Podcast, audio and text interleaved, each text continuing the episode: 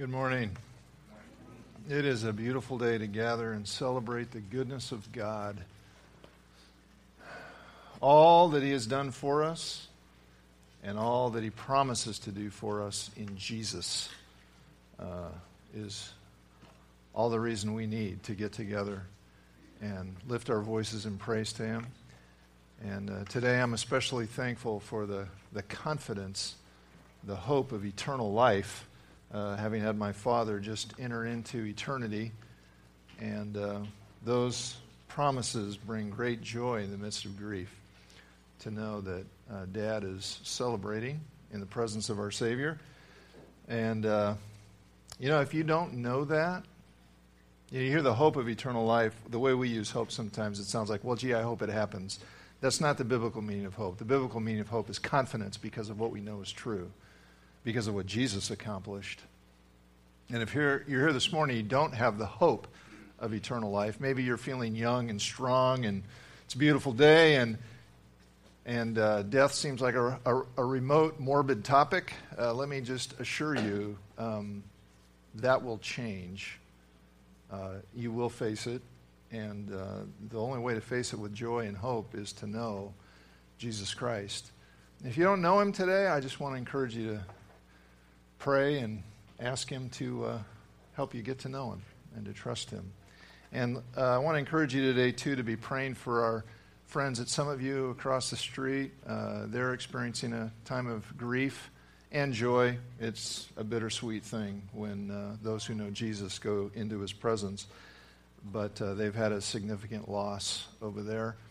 Uh, so pray for them as well as we, as we worship. Uh, we celebrate, especially this weekend, uh, our freedoms that we enjoy as Americans. And those of us who do know Jesus, uh, we celebrate a far greater freedom that we have. All these freedoms that Jesus gives us freedom from death, freedom from despair, freedom from condemnation, judgment. And uh, today we're going to be thinking particularly about the freedom Jesus offers us from anxiety. I was reading um, something written by a veteran of our armed services. Um, he had served for years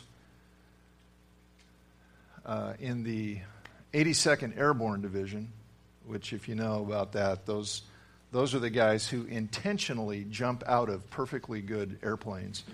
And um, he was serving as a sergeant in the airborne, and he writes about a time when they were going out on an excursion of nighttime parachute jumping, and he says, on this particular time, I was seated next to a second lieutenant fresh out of jump school. He was quiet and looked a bit pale.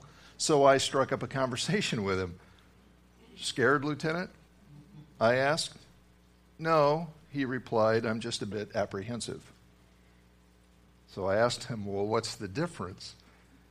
Well, Sergeant, he said, apprehensive means I'm scared with a college education. a little apprehension can actually be a very good thing. It can keep us from doing some really stupid stuff. Uh, but there's another form of fear that isn't very good at all because it keeps us from living the way Jesus intends for us to live. And that's called anxiety, or that's one of the words we use for it, worrying. Jesus has some things to say about it, and what he has to say about it is both extremely challenging and wonderfully liberating if we will take what he says to heart and live it out. So let's take a look. We are continuing through the Sermon on the Mount. We are now in Matthew chapter 6, beginning at verse 25. So if you want to take out a Bible, take out the note sheet that's in your folder. Matthew 6, beginning at verse 25, Jesus says this. Therefore, I tell you, do not be anxious about your life, what you will eat or what you will drink, nor about your body what you will put on. Is not life more than food, and the body more than clothing? Look at the birds of the air. They neither sow nor reap nor gather into barns, yet your heavenly Father feeds them. Are you not of more value than they? And which of you, by being anxious, can add a single hour to a span of life? And why are you anxious about clothing? Consider the lilies of the field, how they grow. They neither toil nor spin. Yet I tell you, even Solomon in all of his glory was not arrayed like one of these. But if God so clothes the grass of the field, which today is alive and tomorrow is thrown into the oven, will he not much more clothe you, O you of little faith? Therefore, do not be anxious, saying, What shall we eat, or what shall we drink, or what shall we wear? For the Gentiles, the pagans, seek after all these things, and your heavenly Father knows that you need them all. But seek first the kingdom of God and his righteousness, and all these things will be added to you. Therefore, do not be anxious about tomorrow, for tomorrow will be anxious for itself. Sufficient for the day is its own trouble. I just want to point out as we as we begin to unpack this that Jesus is not saying that every kind of fear or every kind of concern is wrong. If you think about it, God gave us the capacity to feel fear to protect us. It's not wrong to feel afraid when something's happening that you should be afraid of. You know, if you're crossing the street and you see an oncoming semi, um, the, feel, the fear that you feel is, is good because it's saying, get out of the way right now. So that's not wrong. And it's not wrong to feel concerned about things that are genuine problems or real needs because that kind of concern motivates us to do something about it and to take care of those problems and, and uh, address those concerns if we can. Actually, there are some situations where if we're not concerned and we do nothing, it's not a sign of great faith. It means we're just irresponsible. So, you know, if my family's hungry and, and uh, I don't have a job and I'm completely unconcerned about it and unmotivated to do a thing about it, well, um, what do I need to hear? I don't need to hear, hey, relax, don't be anxious. What I need to hear is, would you get busy? Would you pray? Would you do something? Would you get out and look for a job? You know, God provides for the birds but they still have to go dig those worms out of the ground. He doesn't just drop them into their beak. And here's a here's I think a very interesting uh, passage. The apostle Paul in 2 Corinthians chapter 11 is talking about some of the really difficult things that he experienced as an apostle of Jesus. And in verse 28 he says this, apart from other things, there is the daily pressure on me of my anxiety for all of the churches, all the ones that he cared for. That's really interesting because that word anxiety, that's a noun form of the same word that Jesus uses in Matthew 6. Well, why wasn't Paul's anxiety a sin? Because it was a concern that God wanted him to have because it was a concern that came from pursuing God's priorities from wanting to do God's will, from wanting to seek first His kingdom. Okay, so there are good concerns, or even you could say good anxieties. That's not what Jesus is talking about here. Here, Jesus is talking about this kind of self absorbed, self preoccupied fear that we're going to lack the things that we need and we worry as if God doesn't exist. That's really the issue here. We worry as if God's not real. We worry as if God's not good. We worry as if God can't handle it. He can't be trusted. Jesus gets right to the heart of it when he labels those who have this kind of anxiety you of little faith. That means this kind of anxiety is a failure of faith. a failure to believe God, a failure to trust God that He can handle it, that He will handle it. Whatever it is we're anxious about. And we really have to get this. We have to understand this if we're going to fight anxiety carefully. And I just want to insert right here there are medical conditions that can create these, these anxious feelings that really have nothing to do with faith per se. And if anxiety is an issue you continue to struggle with over and over again, one of the best things you can do is just go get a good checkup and talk to your doctor about it. But moving away from that, when we're talking about this fear that, that God's not going to provide or that our needs are not going to be met because God doesn't care, um, the issue is what we believe. That's where the battle lies. What we believe. If you don't realize that, that that's where the battle is, then you might try to fight anxiety by simply trying harder not to be anxious. Let me assure you, that does not work. I speak from experience. All that does, trying to fight anxiety by trying harder not to be anxious, all that does is make you anxious about being anxious when you know you're anxious and you shouldn't be anxious. Notice how Jesus treats this. This is so important. Notice what he doesn't say. He doesn't say, Oh, you're worrying? Well, stop it. Just don't worry. Try harder not to worry. Are you feeling anxious? Well, don't feel that way. Just stop it. That's probably the most useless counsel we ever give people who feel anxious. You know, Jesus doesn't do that. He doesn't say just stop it. What does he do? He addresses what we believe. He tells us things we should believe. He tells us who God really is. And he tells us who we really are. And he tells us how God really feels about us, and he tells us what God really will do for us. This is the issue. He's giving us truth about God for us to believe. That's where the battle is. It's fought, the battle against anxiety is fought by believing better, better things about God trusting Him more because He's good and He's faithful and He's powerful. Now, you might hear that and say, oh, great. Now it's completely hopeless for me. Because you're a chronic worrier. And you hate it, but you can't seem to help it. And now I'm up here telling you, well, the problem's deeper than simply having a nervous disposition. Uh, the problem is you're lacking faith in God, and that just makes it worse. Because now you really have something to worry about. You thought you trusted Jesus.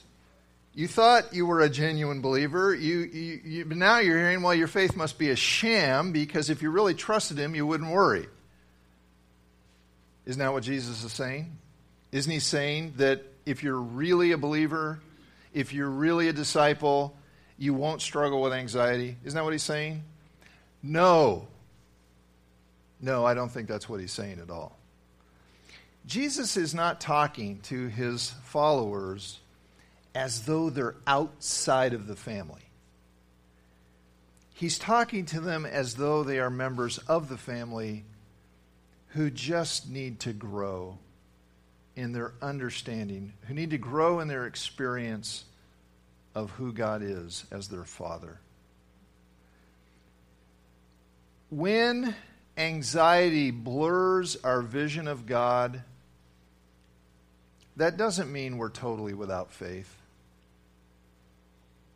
It may very well just mean that our faith is being attacked. And the issue becomes not that we've experienced anxiety, but what we do with it and how we handle it, how we fight it. Look at Psalm 56 3. It says, When I am afraid, I put my trust in you. Notice it doesn't say, I never feel afraid. I'm a believer. Of course, I don't feel afraid. No, when I feel afraid, I put my trust in you. Or uh, 1 Peter 5 7. Cast all your anxiety on him because he cares for you. Who's Peter talking to here? He's talking to real Christians. He's talking to people who have genu- genuinely come to that place of putting their trust in Jesus, who've received him into their lives, and yet this verse only makes sense if real believers in Jesus sometimes experience anxiety. And what does Peter do? He doesn't scold them, he doesn't chew them out. He tells them how to deal with it. And notice, how do you deal with it? It involves believing something about God.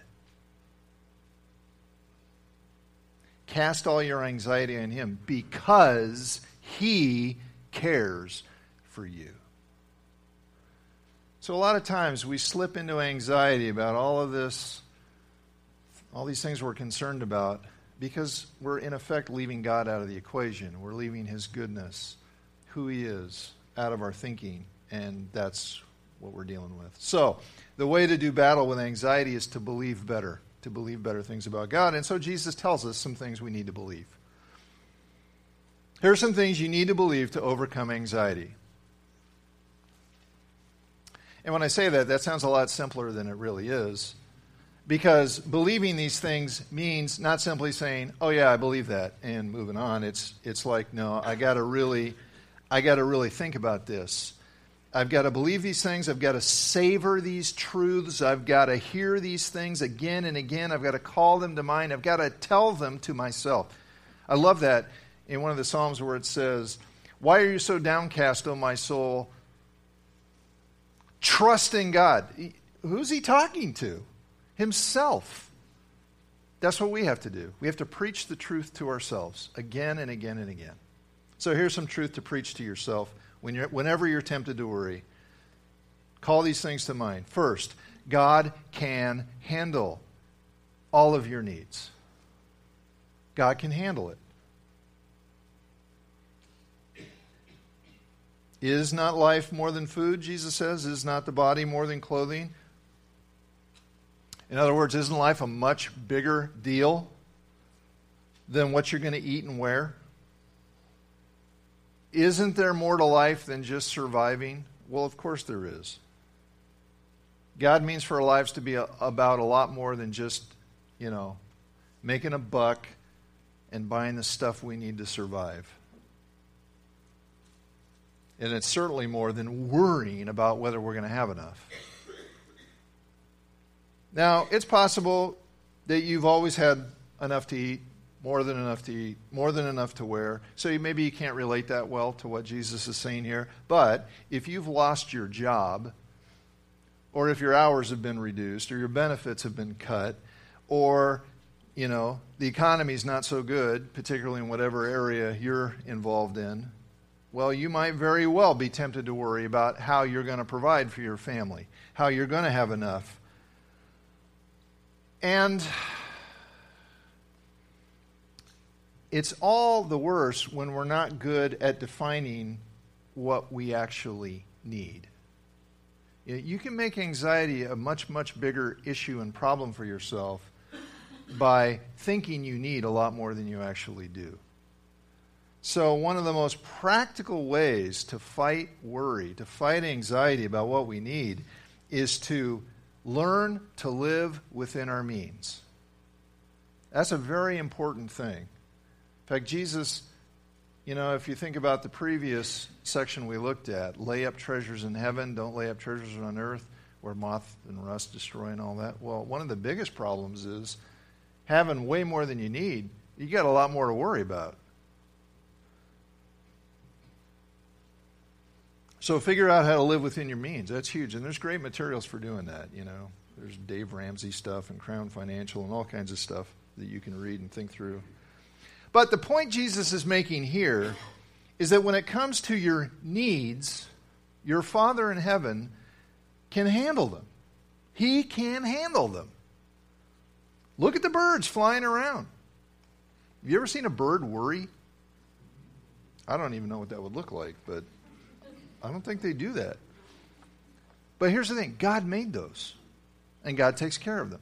Or look at the flowers blooming around you, right? God gave them their beauty. look at yourself, okay?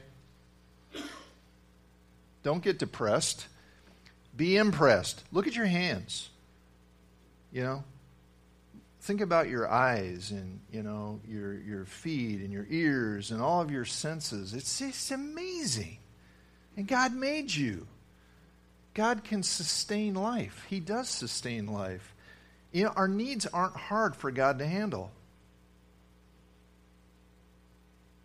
We can't handle them. We sometimes get deluded into thinking we can, but we can't. And that's why we worry when we think it's all up to us, right? Because we can't make the economy healthy. We can't guarantee ourselves a paycheck. We can't even make food grow. If you think, oh, yeah, I'm just going to plant a garden. Well, you know, you can't make that stuff grow. God does that. And here's the thing if you belong to Jesus, and for some reason God chooses, contrary to what is typical, what he normally does, if for some reason God, in his infinite wisdom, chooses not to preserve your body today, then he will raise your body one day and he will preserve it forever in his presence. God can handle all of your needs, all of them. You need to know that. But that's not enough. You also need to believe that God actually cares about your needs. I love this about the Sermon on the Mount because Jesus is at such pains to tell us how our Father really thinks about us. Yeah, it's one thing to know God can meet your needs. It's another thing it's another question to ask does he want to? Now, here's where we have to make an important choice. We have to decide whose voice we're going to listen to on this. Will we listen to those voices that say, well, no, you're too small, you're too insignificant, or you're too messed up, you're too worthless? You're too ugly for God to care about your needs. Are we going to listen to that voice? Or are we going to listen to Jesus? Who says, yes, absolutely, God cares about your needs. God wants to meet your needs. And Jesus really emphasizes this. He says we can be certain about this, and he gives us some reasons why. First, he says we can be certain God cares about our needs because God cares about the needs of his other creatures, and we are way more valuable than they are. God cares about the birds. Even those cotton picking crows that make all that noise first thing in the morning, God cares about them. He feeds them, He cares about the flowers, He clothes them. Now, if God cares about those things that He created, of course, He cares about us and our needs because we are created in His image. Do you understand that? That we're the pinnacle of God's creation? We're the top. Aren't people more valuable than birds and flowers? I know there are a lot of people today who would say no, but they didn't get that idea from Jesus. Jesus says we are much more valuable to God than flowers and birds and anything else He's made. So we can be certain God cares about our needs. Another, another reason for that is because, unlike flowers and grass, which only last a little while, we will last forever because God made us to last forever. So this just makes sense. You know, if God cares about flowers that only last for a little while and glorify Him for a little while, how much more is he going to care about us who have that potential to glorify him forever? Doesn't that make sense? Of course, it makes sense. Jesus said it. And then a third reason we can be sure God cares about our needs is because he is our Father. He's our Father.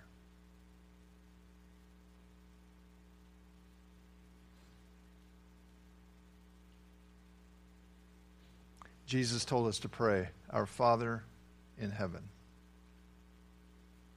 Now, maybe we should just stop right here and ask Can you pray that? Can you pray that?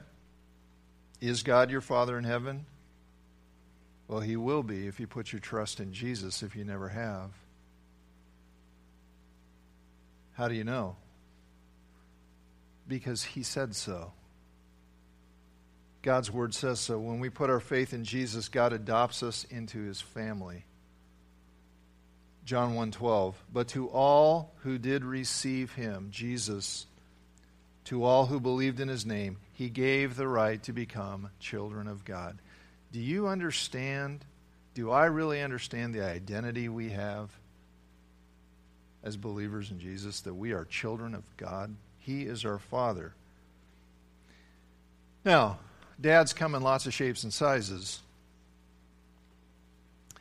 But if a father is a good father, he has one thing in common with every other father he cares about his kids. That is the definition, maybe the most important part of a good father.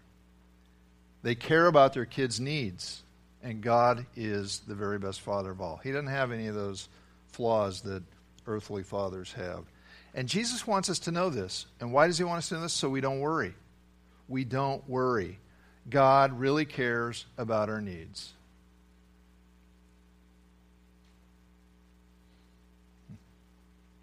Okay, then one more thing he tells us we need to believe to really do battle with anxiety.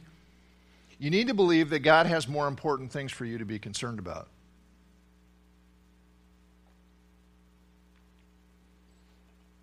It, this really struck me when I saw it. And I realized that Jesus is not telling us just not to worry. What he's really saying is, hey, worry about the right things. Don't be all preoccupied with eating and drinking and clothing yourself as if that's what's most important. Don't be preoccupied with that. Instead, be preoccupied with what really is most important and then trust your Father in heaven to meet your needs. You see that? So Jesus says, Seek first God's kingdom. Seek first. That word first is so significant. You notice Jesus doesn't say, Seek God's kingdom. Now, a lot of people seek God's kingdom when it's convenient. A lot of people seek God's kingdom when it doesn't conflict with something else in their agenda. A lot of people seek God's kingdom when it's Sunday morning. But what about seeking God's kingdom first?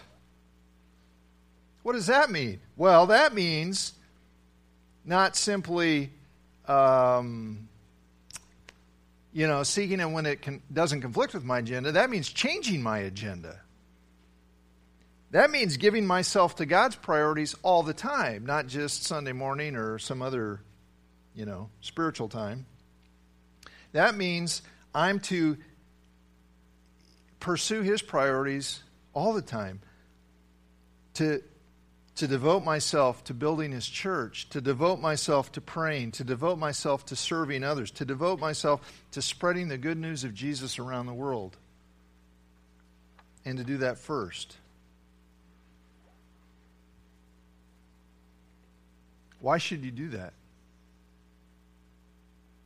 Should you do that? Should you seek God's kingdom first because it's the right thing to do? Well, it absolutely is the right thing to do. I'm not going to argue with that. But it's very interesting.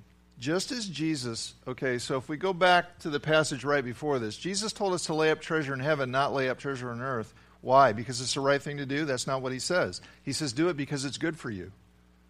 It's good for you. Earthly treasure doesn't last, heavenly treasure does. So lay up treasure in heaven because it's good for you. It's in your best interest, it's in the best interest of everybody else. And that's really the same thing he's saying here. Seek God's kingdom first because it's good for you and Jesus wants what's good for you. Seek God's kingdom first because it's good for everybody around you and Jesus wants what's good for everybody around you. Seek what's God's kingdom first because that's what's best for this world, and Jesus wants what's best for this world. It's in our best interest to seek God's kingdom first. See, but that's that's where the battle is. Again, it comes back to believing that Jesus really is concerned about our best interest, that he really has our good at heart, that God really cares about our needs. Otherwise, we'll think, seek God's kingdom first. I don't have time to do that. I got to do this other stuff. Or if I do that, I'm going to miss out. Or if I do that,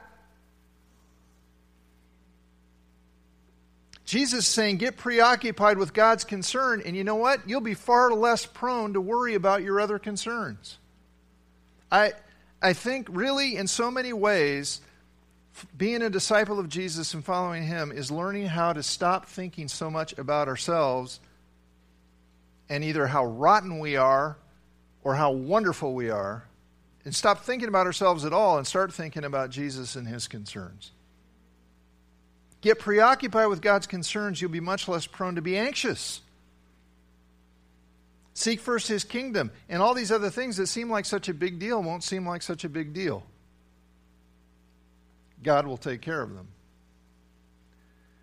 So Jesus says, trust him, believe in him, put your hope in him, and give yourself to his priorities first. That's not only the right thing to do, it's a huge antidote to anxiety. So, how do we want to live? You know, do we want to just be, no, I really like being really anxious about all my stuff. Who wants that? I don't want that. I hope you don't either. Let's bow together and let's pray about it.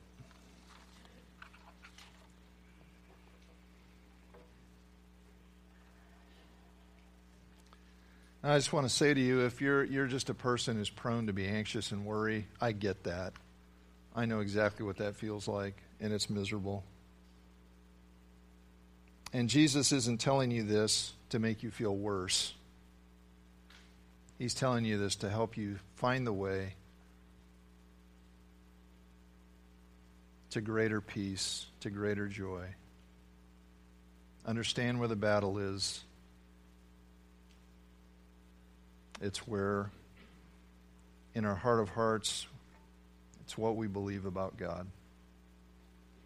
So I just want to ask you, give you a moment today to pray and to talk to the Lord about this. And if and if you've been preoccupied with your own stuff, ask Him to help you believe what He's saying to you about who He is, about who you are, and uh, ask Him to help you make a priority out of His kingdom and His righteousness. Let's pray.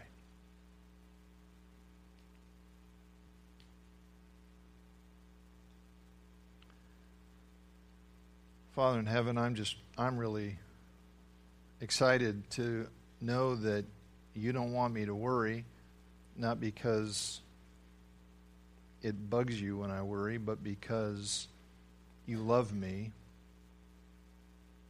and you don't want me to, to live like that. And you love this world and you don't want those who know you to be sending the wrong message that being a Christian doesn't make a difference. Lord, help us really trust you. Help us hear these truths that you're telling us, that our Father in heaven can handle it, and He, he knows all of our needs, and He wants to meet our needs. And so He wants us to be concerned with your kingdom above all things. Lord, help us understand what that means. Help us be an encouragement to one another to think the right, the good things about you that we should. And set us free. Set us free from being preoccupied with our needs. Help us be preoccupied with Jesus. We pray in his name. Amen.